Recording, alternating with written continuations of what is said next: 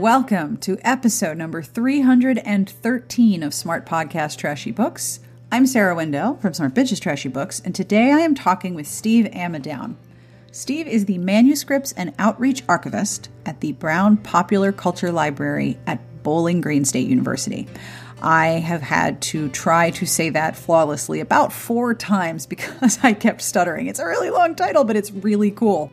We're going to talk about what Steve's job title actually means and what it is that he does, plus what the Browne Popular Culture Library has within its collection. Here are some sample items: board games, liquor decanters, promotional items, pogs, pins, cookbooks, marketing ephemera, books, and many, many other cool things. All of those items live in the Pop Culture Library. We're going to talk about some of the more interesting parts of the collection, such as the fanzines, and the parts he's currently developing. March twenty nineteen is the fiftieth anniversary of the library, so they are also looking at what more they can do in the future, including focusing on their romance collection, which is hella substantial. That's an official library term, by the way. We're also discussing the challenges of being an archivist in a digital age and how the idea of a manuscript collection is changing, what with all of the shifts in the way we write and record things. We also talk about the library's R W A collection, their category romance collection, their manuscript and papers archive from about forty-five different romance writers, and obviously the romance genre collection as well. Plus, Steve tells us about romances he's reading and his impression of the genre as someone who, who discovered it as an adult. In one of the library's recent tweets, Steve quoted Elizabeth Designer, who said, quote, "It is a feminist act to preserve stuff that women have done and written," end quote. Well, I entirely agree, and I really want to visit this library someday, so let's take a road trip, and until then, let's find out more about the Bowling Green State Library. This episode is brought to you by Wedding the Widow by Jenna Jackson. Historical romance author Jenna Jackson continues The Widows' Club, a new Regency romance series centered around a group of women widowed by the Napoleonic Wars. With the tragedy behind them, one by one, the widows of Littlefield Park are getting restless and ready to embrace the future. Of all the widows, Elizabeth Easton seems least likely to remarry. She is devoted to the memory of her late husband, which is why she's so shocked to be overtaken by passion during a harvest festival, succumbing to an unforgettable interlude with the handsome Lord Brack. Wedding the Widow by Jenna Jackson is on sale now wherever books are sold and at kensington books dot com. Each episode receives a transcript, as you know, and each transcript is hand-compiled by Garlic Knitter. Thank you, Garlic Knitter. This week's podcast transcript is brought to you by Going Down Easy by Erin Nicholas. Hot fling or real thing? There are no big easy answers in Going Down Easy, the first in New York Times and U S A Today best-selling author Erin Nicholas's sultry new Boys of the Big Easy series. As far as flings go, single dad Gabe Trahan is pretty sure that Addison Sloan is his best bet. Once a month, Addison comes to New Orleans, and then it is on. Until Addison returns to New York, it's just hot, happily no strings attached sex. And beignets. And jazz. But lately for Gabe, it isn't nearly enough. Sure, maybe Addison's gotten a bit hooked on Gabe. After all, who can resist a guy who's so sexy, so charming, so available? But maybe he's too available for her right now. Addison's just moved to New Orleans, and relationships are definitely off the table. Besides, guys always bail when they learn her secret, that she's a single mom. Only Gabe's not running. Worse, he's thrilled. But Addison never signed up for ever after romance, and Gabe won't settle for anything less. Now it's a battle of wills, and when it comes to the woman he's falling for, Gabe isn't above playing a little dirty. Readers who love New Orleans, hot dads, and sexy contemporary romance will love Going Down Easy. Going Down Easy by Erin Nicholas is published by Montlake Romance. It goes on sale August twenty-eighth and will be available wherever books are sold. We have a podcast Patreon. You can find it at patreon.com slash smartbitches, and Patreon pledges make a deeply appreciated difference in my ability to keep the show going, maintain all of the nifty equipment that I use, including the sound box that the cats are obsessed with, and also helps me commission transcripts for older episodes in our archives. I also ask the Patreon community for interview questions for upcoming guests, so if you would like to be part of the community, have a look at patreon.com slash smartbitches. I also want to thank some of the Patreon folks personally. So to Catherine, Kristen, Laura, Megan, and Jennifer Ann, thank you so much for being part of the Patreon. Are there other ways to support the podcast that you love? Absolutely. Leave a review however you listen. A lot of people talk specifically about Apple Podcasts, but however you're listening is totally nifty, and if you leave a review there, that's rad. You can also tell a friend or subscribe, whatever works. But if I'm in your eardrums right now, thank you. I'm honored to be here. After the interview, I have terrible jokes and information about music, but now it's podcast time. Let's do this. My name is Steve Ammidown. I'm the Manuscripts and Outreach Archivist at the Browne Popular Culture Library at Bowling Green State University in Bowling Green, Ohio. So what exactly is your is your job? What is it exactly that you do? Because that's a really awesome title. That's like in my top three library titles. It's really long when you add it to the university name. Um, so I have two jobs. One is to process our collections uh, relating to both romance and other things uh, pop culture-y, uh, so manuscript collections and personal papers and things like that. Um, and then the other half of my job is to get out there and talk about it uh, so that people actually come in and use our stuff, because otherwise it's just a bunch of paperweights on a shelf. Right, obviously. Yeah. Now, what what sorts of things are in the Browne Library? If someone has never been there, or they just sort of bump into one of your social media feeds, you get a very small sense of what the library holds. What's actually in the Browne Library? So uh, it's a good question. There's a little bit of everything relating to popular culture, mostly in the twentieth century. Uh, so it's everything from popular fiction, um, romance included, but also mystery, science fiction, uh, your sort of uh, airport fiction, you know, the things you'd buy at the airport gift shop. Um, and then it goes over into the slightly weird, where we get into comic books, which are not a typical academic library collection. Uh, comic art, uh, pinback buttons are a big collection of ours. Um, matchbooks, trading cards, uh, pogs. We have a collection of pogs. I love this. This has just made my day. uh, we have a, a pretty good-sized collection of potato heads. Um, Amazing. Toys of all sorts, uh, movie, movie-related items, including press kits, scripts, posters. Uh, weird promotional weird, items. Very strange promotional items. Um, it's, it's really anything relating to pop culture in the last probably one hundred fifty years. Uh, board games, yeah. Card games, uh, liquor decanters. Well, you have to put your liquor somewhere. Exactly. And it Duh. has to look like an airplane or a dog. Otherwise, what's the point? There is really no point. Yeah. Now, one thing I know you do have is fanzines, which I find astonishingly cool. How many fanzines do you have, and what topics are they about? Oh, there are thousands. I've never tried to count. We have a pretty broad range of fanzines for, for our sort of collection. It includes sort of your typical science fiction zines, um, you know, Star Trek, obviously, as well as Tolkien, sort of Lord of the Rings zines.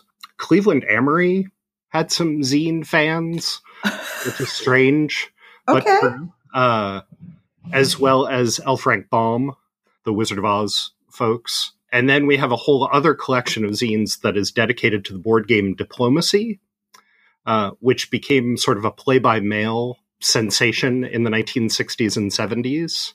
That all came from one collector, and it's it in and of itself is six or seven thousand zines. Wow! Um, and then the rest of it is is massive as well. And we have a small collection of of nineties and later uh, feminist zines. Uh, from that era, sort of the more modern, what we would think of as a zine now. Right. So in terms of library jobs, is this one of the coolest library jobs? It, I, I think it is. Um, like, do you roll into work every day going, this is amazing. I, I hope I'm not dreaming. Yeah. I mean, I, I sort of plop down in my chair every morning uh, with sixteen thousand category romances outside my door. And I think, how did I end up here? What is happening? Exactly. I, you know, it was one of those jobs. I, I was working in the D C area, and this job came up, and my wife said, you have to apply for this job. Um, because when she asked me after I graduated with my library degree, what sort of place do you want to work? And I said, I want to work in a pop culture collection.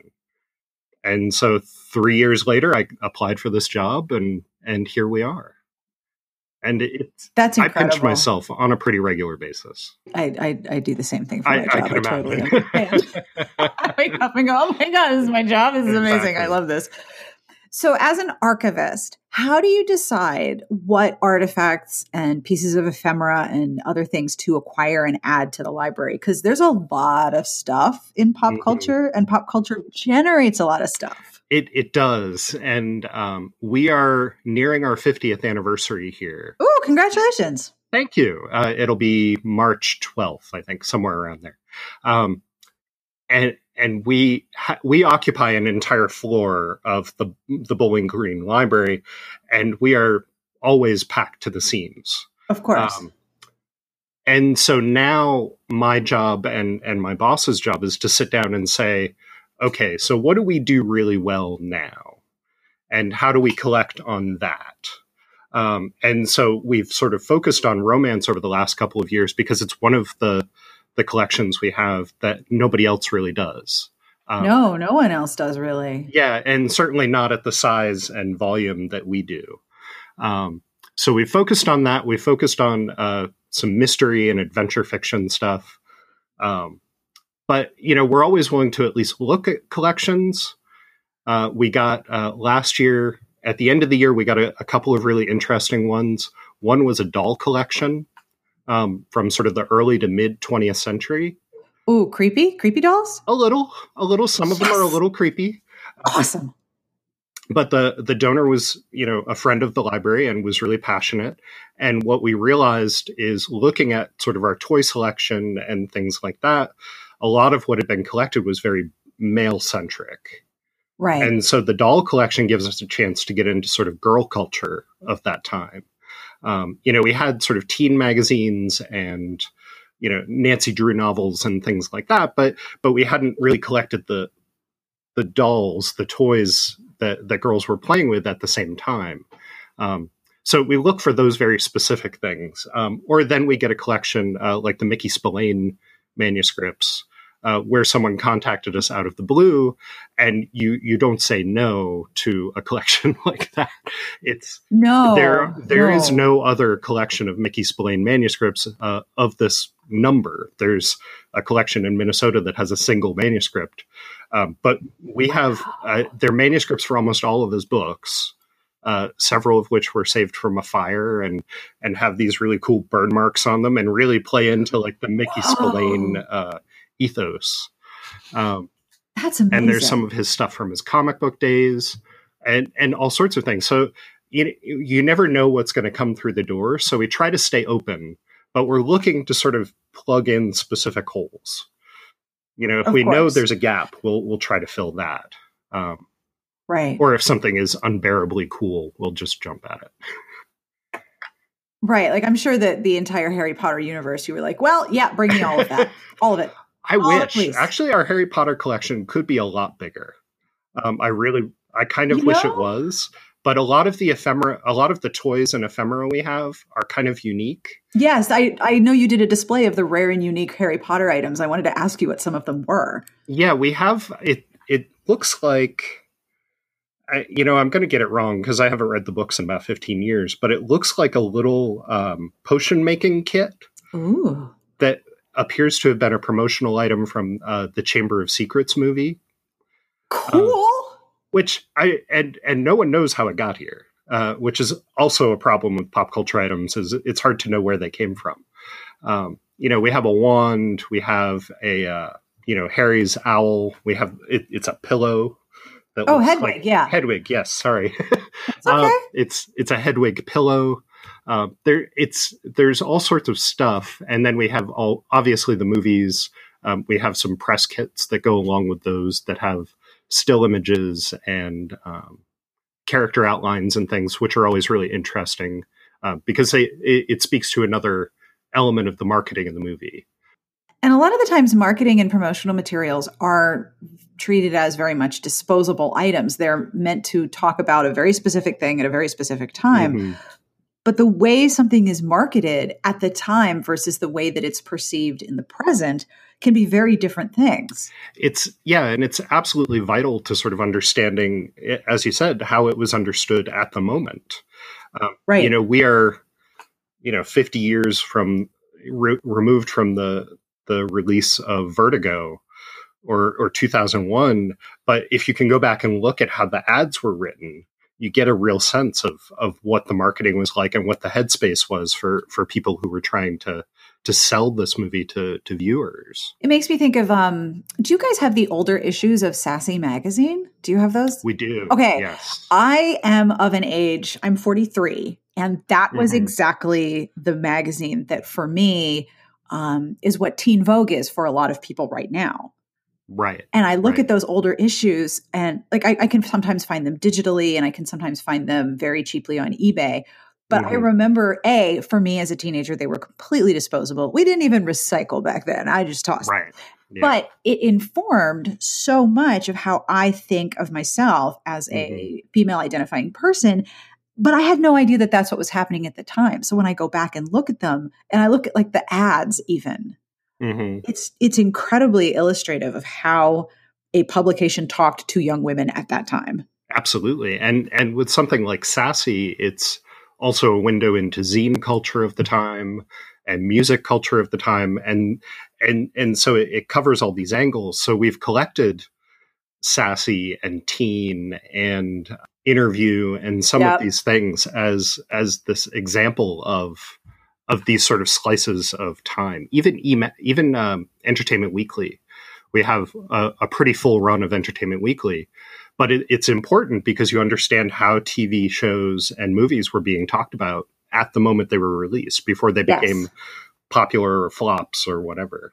Yes, this is how we think we're going to talk about this thing versus it's already out. Here's how we're responding to people, right. other people talking about this thing. It's a totally different conversation. It's the difference between promotional material for a book and a review of a book. They're not exactly. the same thing. Exactly. Yeah. So as an archivist, this is a, a bit of a weird question, but I was looking through some of the images of your collection and you have a lot of manuscripts, like original romance novels written out on what looks like a steno pad. Yes. Uh, and books. Yeah. Books are not written like that as much anymore.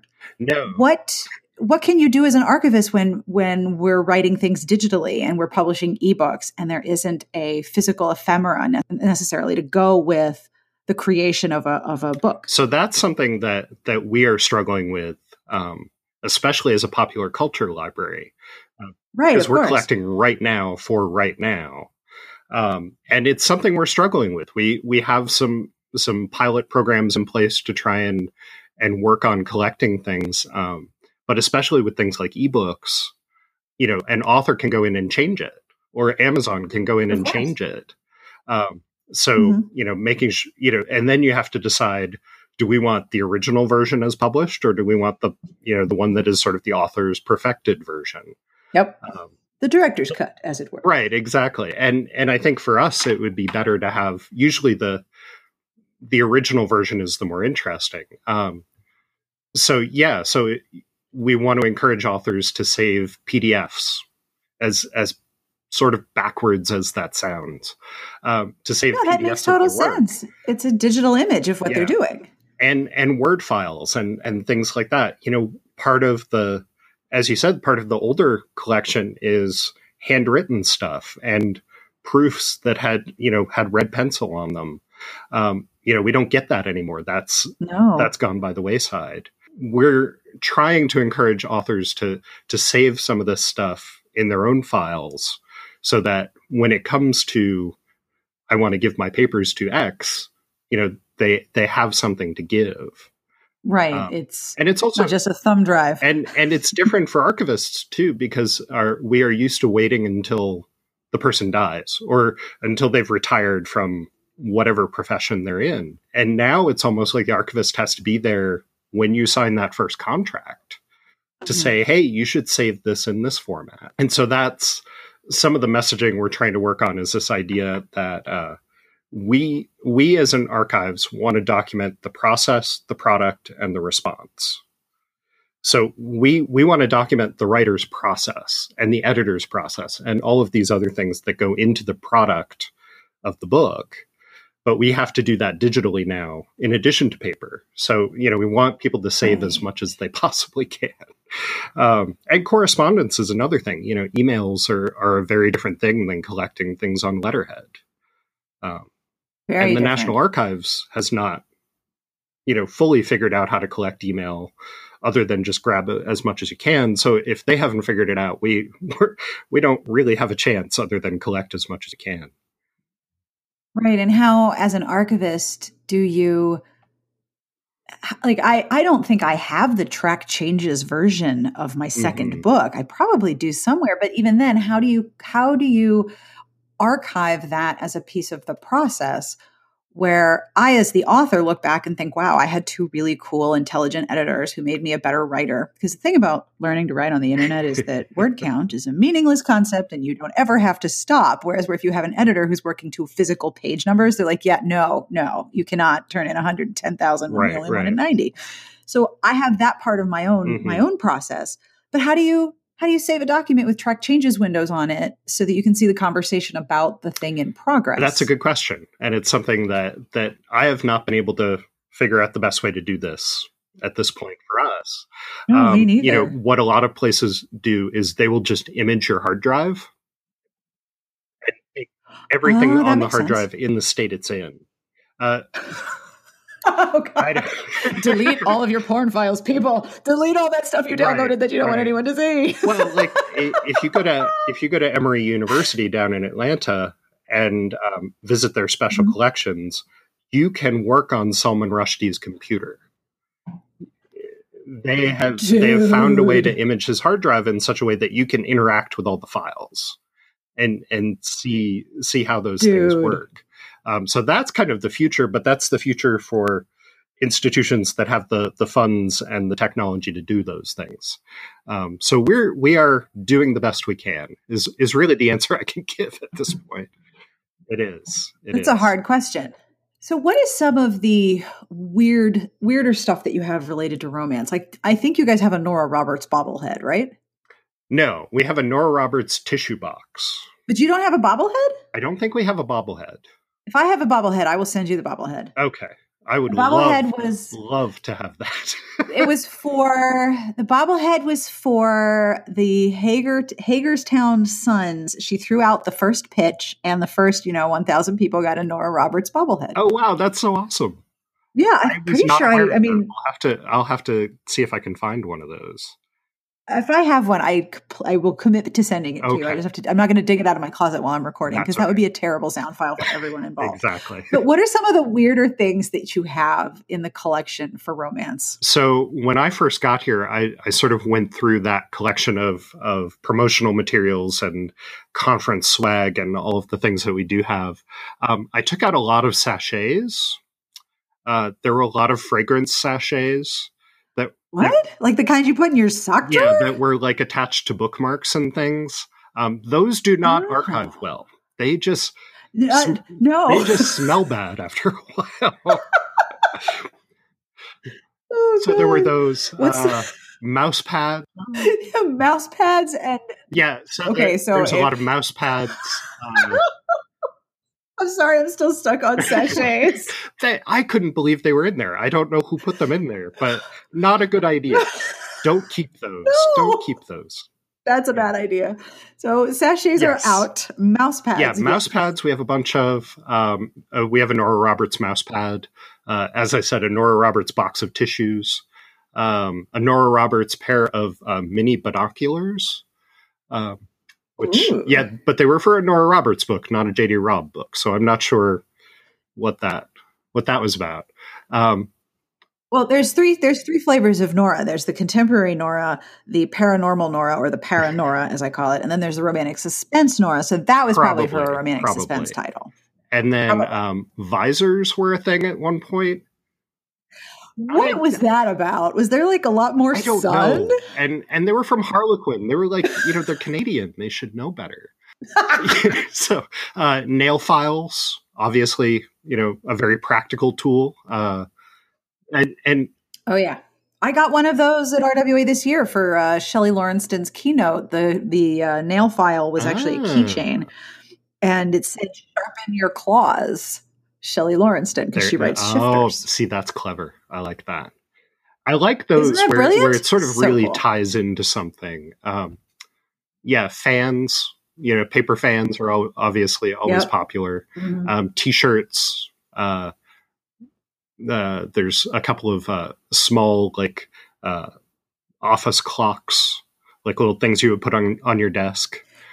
Um, yeah. Tote bags. You got a lot of tote bags. I got a bunch of tote bags. Um, That's sort of like the law of working in publishing, though. The minute you work in publishing, you have way more tote bags than you are ever going to need in your yeah, life. Yeah, there's, you know, in one collection, there's three or four uh, R W A tote bags in a row. And then in our R W A collection, that also has a number of tote bags and T-shirts. Um, there's a number of Ooh. Orlando T-shirts from the nineties in there, uh, and mugs, coffee mugs, obviously. Always a popular item. So with your Twitter feed, you have today's button. Yes. How many buttons do you have? um, so I am not capable of counting that high. uh, there are, well, let me see. There are twelve large boxes of buttons that have, um, they're panels of cardboard that have fabric stretched over them. Each right. of those twelve boxes has maybe five panels in it. And each of those panels has, uh, it depends on the size of the button, anywhere from fifty to one hundred fifty buttons on it. There's a lot. Um, and then that is a lot. And then buttons. we have uh, three panels that are on display in our lobby that are also filled with buttons, or four panels, my bad, um, that that are also filled with buttons. And and the genesis for today's button was, I realized that uh, no one ever sees our buttons. We have all of these things, and some of them are ridiculous, some are clever, some are just weird. Um, and right. and it, it quickly became my morning meditation. So I come into the office, I grab the iPad, I just sort of walk around a little bit, and I'm, you know, because you never see the same button twice. It's fascinating. No, and, of course and, not. And I pick a button, and I take a picture, and I try to find, usually try to find some kind of context to it, um, you know, because a lot of the context has been lost for these buttons as well, especially the ones from the fifties and sixties that have these, right. you know, weird sayings on them. I mean, you're like, what, what does that have to do with anything? I don't understand. Um, and and so mean? I try to figure that out so that other people don't have to. Um, and then I share it on our Twitter feed, usually between eight thirty and nine o'clock every morning. Just sort of gets the brain cells moving, and you know, I think I think some fe- some people find it at least clever, if not uh, if not interesting. So, well, the, the way in which a, a pin or a button captures a specific time is really interesting, because I also remember very clearly having a jean jacket that was oh, yeah. covered with pins, but it wasn't just. It's not just the thing that the pin says or the pin is about. It's also about the fact that the person who put it on themselves was decorating themselves with this message and aligning themselves with whatever that pin was talking about, even if now that pin makes zero sense. Exactly. Yeah. It's what, what that pin said about the person who was, yes. who was wearing it. It's fascinating. Um, what are some of the coolest ones you have that you're just like, this is so rad. I can't believe this hangs out with me all day. um, there is a, uh, a pin from the nineteen seventy-seven release of Star Wars uh, that is a picture of Darth Vader, and it says Darth Vader lives, except Vader is spelled wrong. it's it's spelled V A D A R instead of Oops. V A D E R. And supposedly thousands of these were made before anyone caught the error. Oh, no. And so those are the ones I love, like the weird, you know, they're like the upside down plane stamp of yes. of buttons. Like no one has that, but we have it. And that's really neat. Um, and then you're not only archiving the error, but you're archiving a tiny piece of the one dude who was like, yeah, that was my yeah. fault. Sorry. I'm sure that my bad. I'm sure that guy saw that on Twitter and, and just freaked out. I, and I yeah, apologize. I, So what areas of the library are you the most passionate about? What are what areas of the collection are you like, oh, I wish I had five hours to tell somebody all about this? You know, it depends. Um, I I was not a romance reader before I started here, um, but quickly became one. Um, oh, dude, I'm sorry. I, but it's a very expensive habit. Well, not for me. You're a librarian. Can, you got, you've got a loophole. I can literally sit here and, and read a romance novel and it's work. Uh, I don't do that. I don't yeah, do that generally. Yeah. I don't do that generally, but sometimes great. I can sit here and go, huh, this is really interesting. And, you know, read fifty or sixty pages before I'm like, oh, I should actually go send that email now. Um, but, you know, the romance collection, it, I'm passionate about that because of how unique it is. Um, the comic book collection, I just love because I love comics. Um, the cookbook collection, I could talk about for hours uh, because that it's everything from church cookbooks to uh, weird Knox gelatin cookbooks from the thirties uh, to like modern vegetarian cookbooks. And yeah. Oh, weird Jello and gelatin of this. Oh, that's just yeah. There's scary. Like tripe involved, and I, I what is that no, even? No. Uh, yeah.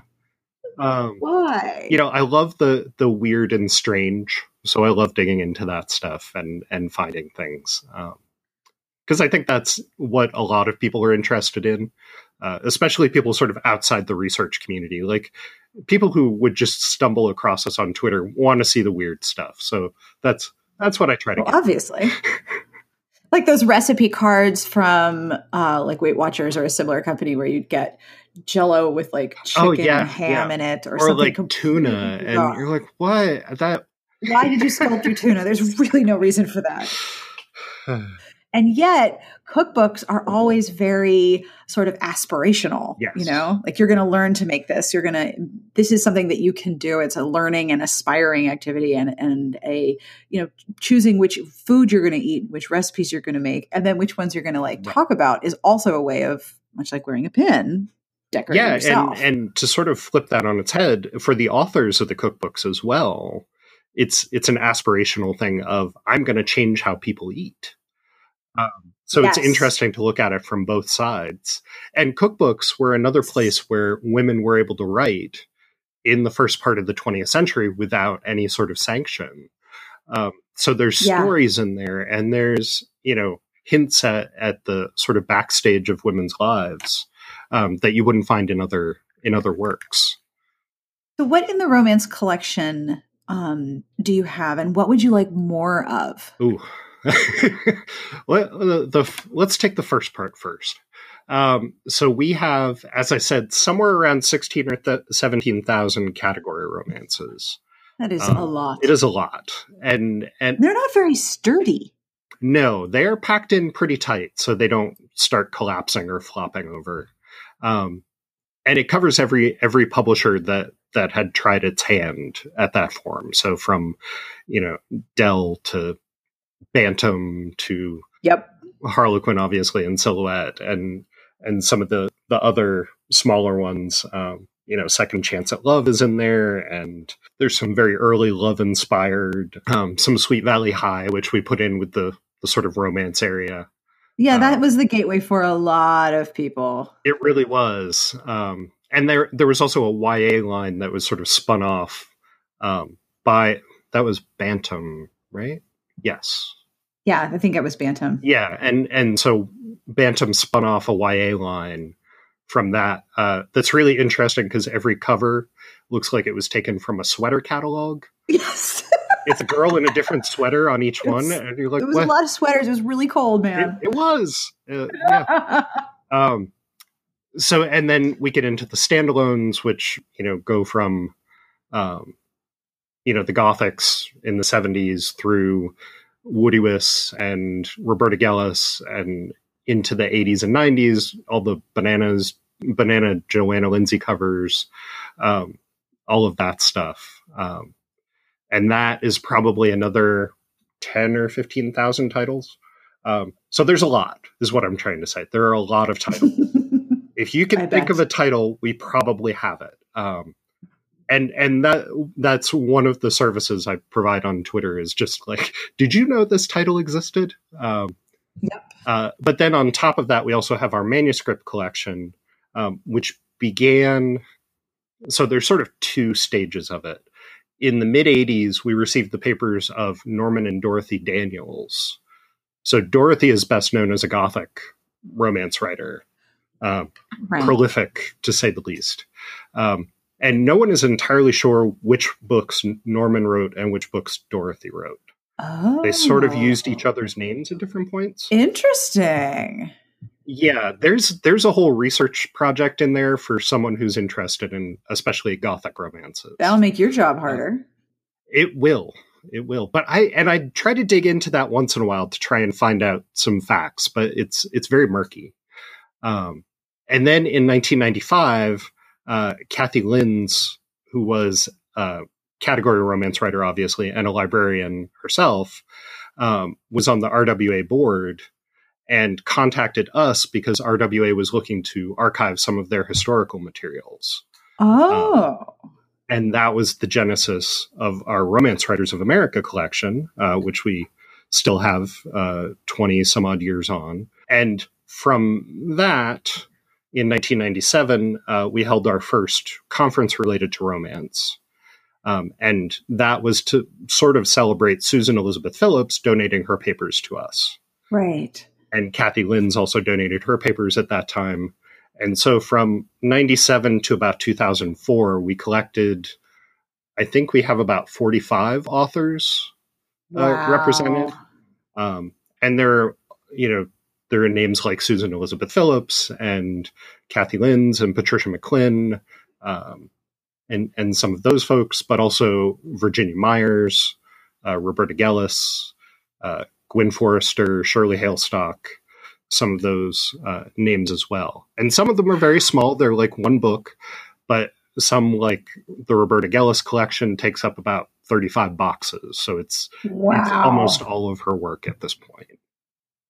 So what does the, um, what is the, the sort of purpose or goal? I'm not sure what the right word is for an archivist, but what is it that the R W A collection is capturing? Well, I I think for us, it's capturing the history of a genre.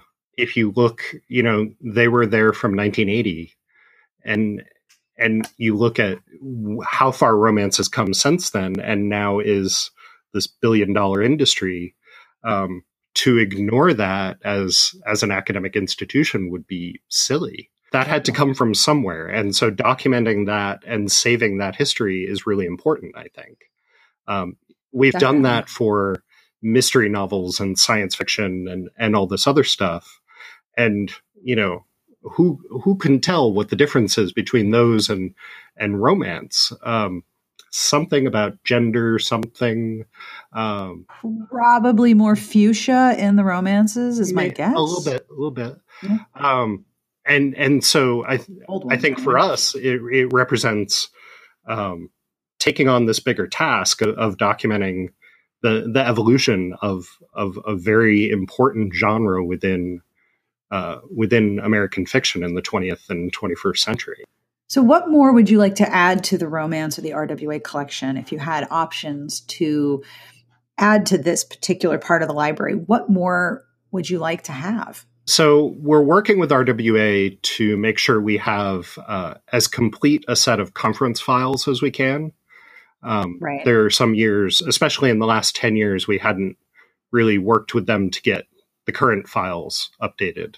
Um, because the conference is such a big deal and is so important within the genre, um, that's something we want to do. Because, you know, frankly, for R W A, we have most of their evolutionary stuff, um, how they got right. to this point. Um, so the conference stuff, as well as, you know, things like the, the files dedicated to Cockeygate and, and, and those sorts of things where, where they have to step forth as a, as an advocate for authors. Um, because I think that's important as well to, to document. Oh, very, um, you very know, because much so, so much of that stuff happened on Twitter and Facebook that, you know, yep. you have to save it somewhere so that it doesn't go poof. Right. And, and the thing I, when I speak to writers about your online and social platforms, whatever you put on Twitter and whatever you put on Facebook belongs to them, doesn't belong to you exactly. anymore. It's theirs. So if you're an archivist, you can't count on it always exactly. being there. They could disappear yeah. very easily. Yeah. I mean, you always have to remember on social media, you are the product. Um, yes. You are the product exactly. being sold. So and you, you can't rely on always. anything as uh, a permanent source of, of archive material. Um, that that's where we come in, is is trying to, you know, swimming swimming upstream, but trying to preserve as much of this as we can. Um, you know, and it, and it's things like, you know, marking the the shift from sweet romances to uh, candlelight ecstasy, and you know, those things in sort of the hard the hardcover stuff, but also, or not hardcover, but the the hard the bound versions, um, but also the mm-hmm. shift from paper to electronic manuscripts, and and the ways in which we went from typewritten to computer printed, and comments that were written in pen to, you know, comments attached to a Word file. And and the shift of what format romance is being published in, if it's in a, a mass market paperback, or now more books are moving into trade.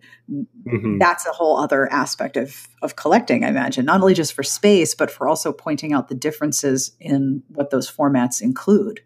Absolutely. And and there are novels for which we have four or five copies, and it's because they have been moved from sort of one format to the other. Yeah. Or, you know, in some cases we have the foreign language editions. Um, and then there were know. the the ones that I called the venti sizes. This was a bunch of years ago, probably mm, maybe seven or eight years ago. Publishers were experimenting with a tall mass market paperback. Oh, yeah. Yeah. I called it the venti because it was so ridiculous looking. I saw a whole bunch of those, including some Nora Roberts novels. And she, I remember at the time, was like, yeah, I hate it. It's horrible. It's uncomfortable. It's, un- it's not pleasant to hold in your hand. I hate that thing. Yeah. So there's like the weird, like experimental sizes. Yeah. And, or even sort of other experiments like Harlequin doing manga versions of romance yes. novels. Um, so we have some of those as well. So yeah, just trying to mark all of those changes. And that's really, you know, in terms of the collection, um, and like I said, you know, we're experimenting with the electronic stuff as well to to do the same thing of marking that shift towards towards ebooks, towards self-pub, which I think is another huge thing that that other places aren't necessarily uh, collecting, so that we understand, you know, there's there's a difference between a self-published book and a Kensington or an Avon published book, you know, and then you add on like an Amazon World's paperback, and those tend to be that kind of almost venti size as well. They're really big sometimes. Yes. They're very tall. Yeah, it's weird. It's very strange. And I have extremely small hands, so any kind of experiment in the height and weight that makes it harder for me to hold onto a book is like, you're just you're just going to make me keep reading right. ebooks because it's always the same size, always the same size in my yeah. hand. I, I read a, a paperback a few weeks ago at, after a long time of reading just ebooks, and I was like, I, I can't read into the gutter. What what is going on? I have to open this book bigger? What's going on? I always struggle because I have poor eyesight with text sizes. I think the text in a lot of books is getting smaller, or I'm getting yeah. older, or both. And I, I, I, I joke all the time that on my reading devices, I have the text cranked all the way up to great, great grandma size. Yes. Like I have very large, large letters on the screen. So if I pick up a printed book, I'm like, I, I can't read this. My yeah. eyes hurt just thinking about it. What can a romance fan or, or researcher find at the library? And if some, you know, rando person wants to visit the collection or just sort of wander around, is that a thing that people can do? Uh, we are open to the public. Um, Road trip! Anyone can come in. We're happy to have you. Um, we'll give you sort of the backstage tour if you ask nicely. We are a closed stack collection, so we have a reading room. And generally, you can request the book through our catalog, and we will bring it out to you. So, and and they're all available. So, you know, if you want to read whatever Nora Roberts we have uh, from her her category days, we're, we'll bring it out. I want the one with her on the cover. I want the one where she's the cover model. That's my favorite. Which one, one is that? Oh, dude, I'll have to find it for you. I, she was a she was a cover model for one of her oh. early categories. Oh, I vaguely remember this. I'm yes. going to find it for you. um so yeah so we have like Irish Thoroughbred, which is her first category book, um right you know, and we'll ha- we'll happily bring it out to you, and the same goes for the comic books and and everything. Um you know, our stuff is here to be used, so if people want to come up and sit on a couch and read a book, we're happy to have them. Um and we do have couches, you know, mo- it's mostly tables with a with slightly comfortable chairs, uh but we have couches as well. And we try to make it a, a comfortable pop culture-y experience, Um, we have movie posters hanging in the lobby. Um, right now we have a, a Harry Potter exhibit, as we said, that we rotate on a, a pretty regular basis. Um, so yeah, so we try to have some fun with it. But we're we're open open to the public uh, whenever we're open. Uh, right now it's eight to five most days. And what kind of requests do you get from visiting scholars? Like, do you work in advance to have a bunch of stuff available for someone who's doing a large project? Like, what? How do you work with researchers? Yeah, so we try to uh, work at least by email first off, um, to sort of establish, this is what I'd like to see. You know, we'll send them, you know, this is the finding aid for the collection you want to look at. You know, try to identify the boxes and folders you'd like to look at, and we can have it ready for you. Um, but at the same time, I'm also happy to sit down with people and say, okay, this is a general notion of what I want to research. How can you help me? Um, and we'll do our best to to pull whatever kind of uh, primary or secondary resources we have. You know, we have, you know, runs of Romance Writers Report, and we have a full run of Romantic Times. Um, oh, that is something I wanted to ask you about. You have Romantic Times as well. Yes. Uh, we actually were lucky enough to get their photo archive uh, before they shut cool. down. Um, so we, oh, that's very cool. So we have their, it's the physical sort of production photo archive from when they were a print magazine, as well as a lot of uh, discs with layouts from the from conference editions and and things like that, as well as uh, some videotapes from conferences, from R T conferences. Uh, oh, those must be some cool videotapes. So that means you have a V C R. You're the only person I know who probably we, does. We do have some antiquated equipment. uh, right, right now I have a researcher out in the, the reading room who is uh, using a tape cassette machine uh, to Whoa. to listen to an old uh, R W A uh, conference session. Um, so we do have some antiquated material floating around. So we try to keep players around to to play it, um, because you never know. You never know what you're going to find. No, uh, we're lucky enough to have uh, a music library one floor below us, uh, which is sort of p- part of the pop culture library, but separate. Um, They, we came up together. The The music library started a year before we did, and we shared a space for about a decade before we, everybody said, you're both too big, go get your own floors. Um, but the music library has, they have uh, D V D players and V H S players and tape cassettes and, and all of that stuff. So there are uh, plenty of, of obscure devices wow. around. So you have both the history of the genre and also the history of the things that build up around the genre. Right, right. That and that again goes to that process, product, and response part of, right. you know, the reviews and how the books were received, and, you know, in in you know, in, and this maybe more in T V and film, but like how they were then modified by fans in fan fiction. Um, yeah. Uh, so yeah, so trying to get that that part of it. Um, So that people understand, oh, this book got four stars from R T. How did that happen? Um, you know, or it got one star, and but now it's a classic. And you know how how the again that how it was perceived in that moment. So, how do you archive the online community and response? Completely selfish question, obviously. But how do you how do you archive the the online activity and interaction about the genre? Because it's, you know, a lot every day, believe me. Yes. I, I, I am aware it's a lot. Yes. So it's all it's a lot. So it is, everything happens so much. Right, right. So with websites such as your own, uh, there are scraping tools that we can use that that essentially sort of capture a website at a moment in time. And it can capture every page on a website or just the homepage. Um, it usually can't capture like news groups and, and things like that that are attached to it. But right. but definitely like and and we've done this a little bit with R T's website and trying to capture at least their front page so we know what that looked like. Um, and that's something we're experimenting with right now is is being able to offer that to a site like yours or a site like All About Romance. Or a site like R T, where where so much of the last twenty years of the genre is captured, mm-hmm. um, you know, because R T went out of the print game at one point, and you know, not everyone has access to R W R. It makes a difference to be able to capture these websites. Uh, w- when it comes to things like Twitter, that's a little more difficult, and that's something we haven't really started to do yet. Uh, there are tools being developed by by some really wonderful archivists um, out in the community, but we haven't gotten to a point where it's sort of quick and easy to save everything related to Romancelandia on Twitter.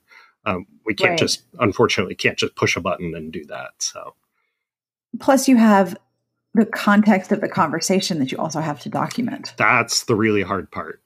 Yeah. Right. Because a lot of, a lot of, a lot of the conversation about romance is in varying levels of, of like a code. We have our own language about the genre, yeah. and then we have a code about what we're talking about. And then there's subtweets, which is like it's a whole other exactly. code. That happened to me last night. I was, I was trying to figure out what this one tweet was about, and it took me five minutes of poking around to figure out, you know, oh, it's a subtweet about this. And yeah, that, that happens to me often. And and yeah, you can't document that. Not easily, at least. Um, so subtweets are, are not easily archivable. Um, because they're done in code and they're done in, in some sort of uh, backwards, you know, backhanded compliment kind of fashion. You can't, yes. you can't easily capture that. No. And it's hard to decode it if you don't have our, some level of fluency in it. Oh, already. Absolutely. And, and that's one of the things with our Twitter account is I've tried to use that as well to sort of learn that code for Romancelandia. So I, I understand what people are talking about, what might be of interest, and, you know, authors that I should be paying attention to, and, and things like that. As a person who entered the genre as a librarian mm-hmm. and, and sort of started reading romance, what are some of the things that you've noted about the genre, both as a reader and as an archivist? Uh, you know, I think I, so I tend to read pretty intentionally. I'm, I'm not as likely to just pick up a book. I'm, I'm going to go read something that people are talking about. Um, So I started reading Alyssa Cole because everyone was talking about Daughters of a Nation. And so I, I got a copy of that, mm-hmm. and that just blew my mind. Um, you know, I started reading Courtney Milan because I asked my wife, what should I read? And she was like, you should read Courtney Milan. And I went, oh, I get it. Like, I, you know, I sort of, I, I've started to find my own, um, you know, the heroes and heroines I like to see. And, and I think that's, that's yep. one of the things is seeing how different subgenres are. You know, it's not just a matter of lo- location or, or something like that. You can really get turned on or turned off very quickly within within subgenres. Um, I've discovered that romantic suspense is not really my thing, and that's okay. Mm-hmm. Uh, I've read a couple where I'm just like, "Ooh, this is built. This is a romance built around a serial killer," and I'm just not sure that's that's a thing for me. Oh no, I cannot read romance that involves entrails, harming animals, or harming children. If there's yeah. entrails, I am right out. Which yeah, is weird because exactly. I can like watch surgery and eat spaghetti and that's not a problem. But like in books, my imagination is so much better than anyone on television making something gross. My imagination is really good at that. So my mm-hmm. just don't feed my brain that because otherwise I'll be awake at three in the morning. Like, oh, oh, no, no, no, no, no. Yeah. And even then, the, yeah. the you know, the tropes as we talk about what we like, that's also a code. Like if you oh, absolutely. If you don't like uh, romantic suspense, but you might like Gothic, what are the elements that they don't have in common that are the things that are drawing you? Right, right. You know, and and like I find myself drawn to cinnamon roll heroes. Yeah, those are my you know, favorites. Is, yeah, like so that that's something I learned, and I was like, yeah, okay, that makes sense. Oh yes. Um, and and again, it's all in a code. It's all sort of wrapped up in this in this language that you know the people who understand it go, oh yeah, yep, exactly. Yep. Um, and and it definitely, you know, as someone who started re- reading romance in his forties, you know, that's pretty unusual for the genre. Um, I've definitely just got a, a slightly different take on it, I think. Um, oh, yeah. Yeah. And reading, I've noticed that w- reading as a librarian or reading as an archivist is a different experience than reading as a reader who isn't thinking also about the structure of things going around Absolutely. The book. Yeah. Yeah. Because I, you know, like I, I, in reading, uh, Alicia Rye's Forbidden Hearts series. Mm-hmm. Like I started thinking about that as a soap opera and, and oh, putting it, very much putting it in the, the pop culture context in my head and, you know, how it connected to this and this and, and, and, you know, it was like, oh, this is great. I, it had nothing, you know, it, I really enjoyed the story, but I was mostly wrapped up in, in the, all the little, uh, the Easter eggs with it, within it. Yes. Uh, Before I forget, so you can write this down, yes. The Nora Roberts Silhouette, where she is the cover model, is The Last Honest Woman. Okay. I will have to. And that is Nora on the cover. Ah. It's number four fifty-one, if you need the number. That's helpful because we actually have them categorized uh, by publisher, by series, and then by number. So, do you have the um, the Jude Devereaux Barbie dolls? Do we? I'm not sure. There's a couple of Barbie or collector dolls. There was okay. a Harlequin limited edition doll for one of the Nora Roberts books. Um, there's there's been a couple of romance dolls, okay. and there's one that is Jude Devereaux, The Raider, I think it is. Okay, it's amazing. I'm writing this down. Yeah, because you definitely they're you bought a hundred dollars on eBay, but it, they're they're incredible. It comes with a charm bracelet. But you shouldn't take it. You shouldn't take it out of the bag because you can't use right. it. It's worth it's, it's worth more. Well, and that you know, and that that sort of goes again to. You know, we, we didn't collect dolls because that was, we had, uh, you know, a, a very specific angle of things where we were looking at a lot of, yes. we collected a lot of boy toys. And, and so, you know, we're sort of playing catch up in some areas. And that's definitely, I'm putting right. that on the list. Um, Everyone's going to think I'm weird. I will send you I'll a link. Put that on the list. No, no, I don't think you're. I will. I will send you a link in about. Oh God, this already five years ago already. I did a a very close up picture tour of my set of these dolls, and they're they're just ridiculous. I love them so much. That's why I, I have them it. in my office. So one of the things you tweeted recently was actually an article from the Paris Review about women yes. in rare books. But there was a quote that from Elizabeth Denlinger that said it is a feminist act to preserve stuff that women have yes. done and written. Is that one of the major sort of driving elements to this collection as well? Uh, it is one of my major, major driving elements to this collection.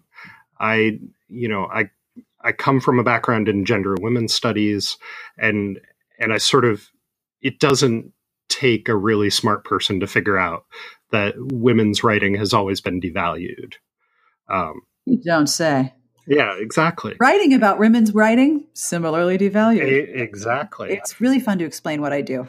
Do we ever get people to be like, wow, that's a dumb library? Like, does anyone ever just sort of like just dumbfoundedly say to you, "What? Why? We... I, I do have to explain myself pretty frequently um, to friends, family, and strangers. Mm-hmm. Um, but, you know, I think it's, when it comes down to it, it's about documenting the way people lived. Yep. As, as any libra- any sort of special collection archives does. Um, and for us, it's collecting the way people live right now, which is unusual, um, but not unexpected or... or by any means weird. Um, we want to collect what's important right now so that people in the future can understand this moment. Um, and romance is clearly part of that, um, mm-hmm. you know, as it does sort of fill that thing of, well, what, you know, we, we know from all of these other libraries what men were writing, what were women writing. And this is this plays a big part of it. And and what were people reading? What was the average... average person reading is, is something that we don't get to answer a lot. We get to answer what, you know, Michael Chabon novel was someone reading, but like what, you know, what, what is someone who's just getting their book from, from the library in Overdrive? What were they picking up? Um, and if you go in Overdrive, and I know for ours, it's, there's thirty-five thousand romances at any given time. Um, oh, absolutely. And so that, that's an important thing. Like that's, that, that number tells you that there's something there um, that needs to be paid attention to. So you mentioned that you are preparing a crowdfunding campaign. What you doing? So we're we're not ready to move on it yet, but hopefully in the next couple of weeks, um, we'll initiate a, a crowdfunding campaign that's specifically aimed at the romance collection. Um, we are in the midst of a couple of big projects. one of which is digitizing fourteen hundred hours of R W A conference tapes. Um, that'll be a, a researcher archive. So we're, we're not going to have a, a publicly accessible portal or anything, but people will be able to come here and access them. Um, so doing that and preserving that costs money, as does buying books, uh, expanding the collection, um, and acquiring and maintaining the manuscript collections as well. Um, so what right. we would like to do is go to people and say, hey, we want to give you a stake in this. You know, you are, you are part of a passionate community that understands the history of, of what you love is important. We want to, we want to do this really well, and we want you to help us. Um, so that's kind of what we're going at uh, with that campaign. And we're hoping to raise whatever we can, really, at that point, um, to help acquire new books. And, you know, one of the, the categories that, that I want to get into is uh, acquiring more L G B T, both own voices and, and not own voices uh, books that, you know, have just sort of, they've kind of floated outside of our collection for a long time, um, both going back, you know, pre two thousand five and, and into ebooks as well. I'm really, I'm hoping to grow the collection with the help of the people who love the, love this stuff. That's very cool. So I always ask, do you have any books that you want to tell people about? This is a very terrible question to ask a librarian. I apologize um, in advance. Well, one of, so one of my favorite books that's sort of near and dear to my heart is My Reckless Valentine uh, by Olivia Dade. Um, Because I am a librarian, my wife is also a librarian, so that that sort of, you know, it kind of uh, it tugs at my heartstrings. I love that one. Oh. Yeah, and obviously uh, Courtney Milan's uh, Brother Sinister series, I think, is actually a great gateway to romance for men, um, because the men are they're not alphas, they're kind of doofy. Yeah. Uh, I love Doofy. And, and, and kind of lovable at the same time. Um, and they're very relatable, I think, from a, from a, from a straight white male perspective. I find them very relatable. So I think that's a good one uh, for men to get into. Um, The Duchess Steele by Tessa Dare, obviously, is amazing. And I guffawed several times, which I never thought I would do while reading a romance novel. Yeah, I did that this weekend and I was delighted. Like, my husband kept coming in being like, what are you laughing at? I'm like, I'd have to read you this whole page. Are you prepared for that? He's exactly. Like, no. I'm like, okay, yeah. Then just trust me. It's great. Yeah. Um, and the, the last book I finished was actually a, a Princess in Theory, uh, which was fantastic, uh, by Alyssa Cole. And, uh, my, my wife got a Duke by default before I could from the library. So I have to wait until she finishes it. Not cool. I'm a little sad. That's all right. You know, you'll get it. Yeah, you know, it, yeah, that's it. We have it for two weeks and our, our library does automatic renewals. So our, nice. public, our public library does automatic renewals. So yeah, anything by Alyssa Cole, obviously.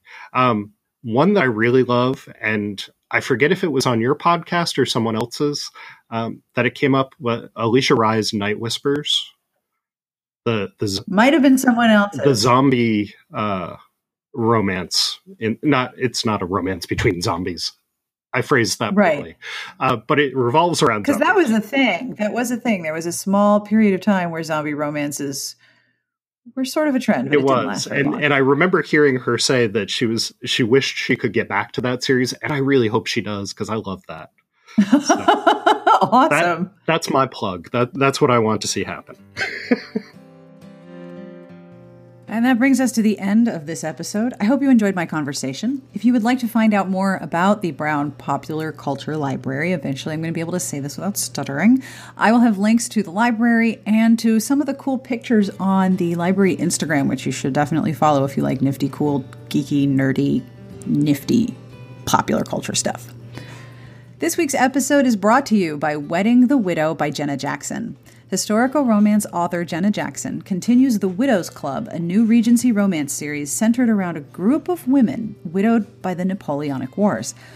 With the tragedy behind them, one by one, the widows of Littlefield Park are getting restless and ready to embrace the future.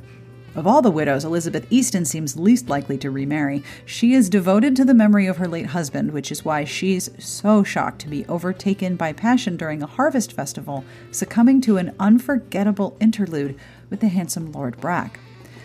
Wedding the Widow by Jenna Jackson is on sale now wherever books are sold and at kensington books dot com. Today's podcast transcript is brought to you by Going Down Easy by Erin Nicholas. Hot fling or real thing? There are no big easy answers in Going Down Easy, the first in New York Times and U S A Today best-selling author Erin Nicholas's sultry new Boys of the Big Easy series. As far as flings go, single dad Gabe Trahan is pretty sure that Addison Sloan is his best bet. Once a month, Addison comes to New York, and then it is on. Until Addison returns to New York, it's just hot, happily no strings attached sex, and jazz, and beignets. But lately for Gabe, it isn't nearly enough. Sure, maybe Addison's gotten a bit hooked on Gabe. After all, who can resist a guy who's so sexy, so charming, and so available? But maybe he's too available for her right now. Addison's just moved to New Orleans, and relationships are definitely off the table. Besides, guys always bail when they learn her secret, that she's a single mom. Only Gabe's not running. Worse, he's thrilled. But Addison never signed up for an ever-after romance, and Gabe won't settle for anything less. Now it's a battle of wills, and when it comes to the woman he's falling for, Gabe isn't above playing a little dirty. Readers who love New Orleans, hot dads, and sexy romances will love Going Down Easy. Going Down Easy by Erin Nicholas is published by Montlake Romance. It goes on sale August twenty-eighth and will be available wherever books are sold. We have a podcast Patreon, and if you would like to have a look at it, I would appreciate it. Patreon.com slash smartbitches. After every episode, I see a new pledge come in, and it is so exciting. So thank you, thank you, thank you, thank you for that. I am so honored that you have supported the show. You are helping me keep the show going, helping me commission transcripts for older episodes, and as part of the Patreon community, I will be asking for questions and suggestions for upcoming guests and interviews that I have scheduled. Are there other ways to support the shows that you love? Absolutely. Leave a review however you listen, tell a friend, subscribe, but always, if I'm in your eardrums, I'm very grateful to be here. Thank you for hanging out with me each week. The music you are listening to is provided by Sassy Outwater. This is called Percolator, and it is by the Hanuman Collective. It is from their album Pedal Horse. I will have links to the music and the books that we discussed, and of course some of the cool items in the pop culture library, in the podcast show notes at smartbitchestrashybooks.com slash podcast. And of course, I have a really bad joke. But before I have the bad joke, I'm going to tell you what's coming up on the website, because I know you're curious. Tomorrow is Saturday. Put your wallet in the freezer in a big bag of water, because it's time for our most addictive and entertaining thread of the month, What You're Reading.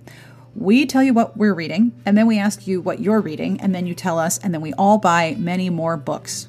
Sound good? It's always fun. Next week, we also have some excellent reviews of books that we recommend, plus cover snark, help a bitch out, and of course, books on sale. So if you like hanging out with romance readers, there's lots of us over at smart bitches trashy books dot com. Okay, now it's joke time. You ready for the joke? This is so great. This is from the Brentwood Library and from Jacqueline, who sent it to me. All right, you ready? What building is the tallest? Give up. What building is the tallest? Uh, the library. It has the most stories. I love it so much. So, on behalf of Steve Ammidown and all of the cool things in the library and everyone here, we wish you the very best of reading. Have an excellent weekend, and we will see you here next week.